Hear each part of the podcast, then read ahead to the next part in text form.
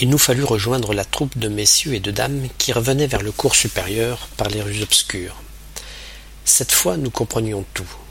Cette grande silhouette blanche que Maule n'avait vue le dernier soir de la fête, filée entre les arbres, c'était Ganache, qui avait recueilli le fiancé désespéré et s'était enfui avec lui. L'autre avait accepté cette existence sauvage, pleine de risques, de jeux et d'aventures. Il lui avait semblé recommencer son enfance. Franz de Galais nous avait jusqu'ici caché son nom, et il avait feint d'ignorer le chemin du domaine, par peur sans doute d'être forcé de rentrer chez ses parents. Mais pourquoi ce soir-là il avait-il plus soudain de se faire connaître à nous et de nous laisser deviner la vérité tout entière? Que de projets le grand môle ne fit-il pas, tandis que la troupe des spectateurs s'écoulait lentement à travers le bourg. Il décida que, dès le lendemain matin, qui était un jeudi, il irait trouver Franz et tous les deux ils partiraient pour là-bas. Quel voyage sur la route mouillée. Franz expliquerait tout. Tout s'arrangerait, et la merveilleuse aventure allait reprendre là où elle s'était interrompue. Quant à moi, je marchais dans l'obscurité avec un gonflement de cœur indéfinissable. Tout se mêlait pour contribuer à ma joie, depuis le faible plaisir que donnait l'attente du jeudi jusqu'à la très grande découverte que nous venions de faire, jusqu'à la très grande chance qui nous était échue et je me souviens que dans ma soudaine générosité de cœur, je m'approchais de la plus laide des filles du notaire, à qui l'on m'imposait parfois le supplice d'offrir mon bras, et spontanément je lui donnais la main. Amer souvenir, vains espoirs écrasés.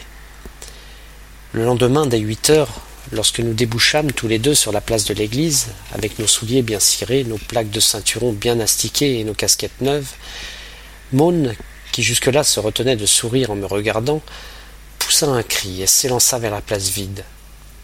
Sur l'emplacement de la baraque et des voitures, il n'y avait plus qu'un pot cassé et des chiffons. Les bohémiens étaient partis. Un petit vent qui nous parut glacé soufflait. Il me semblait qu'à chaque pas nous allions buter sur le sol caillouteux et dur de la place et que nous allions tomber. Maulne, affolé, fit deux fois le mouvement de s'élancer, d'abord sur la route du Vieux-Nanquet, puis sur la route de Saint-Loup-des-Bois.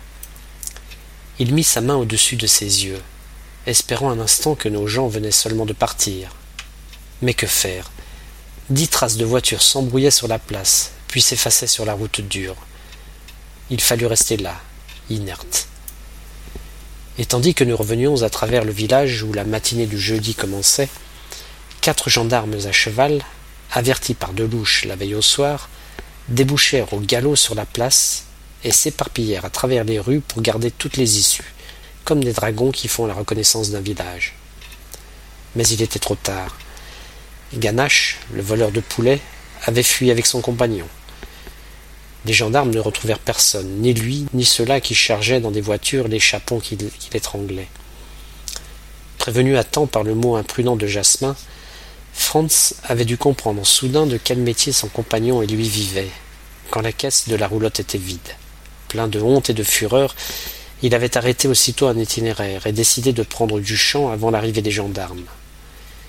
Mais ne craignant plus désormais qu'on tentât de le ramener au domaine de son père, il avait voulu se montrer à nous sans bandage avant de disparaître. Un seul point resta toujours obscur.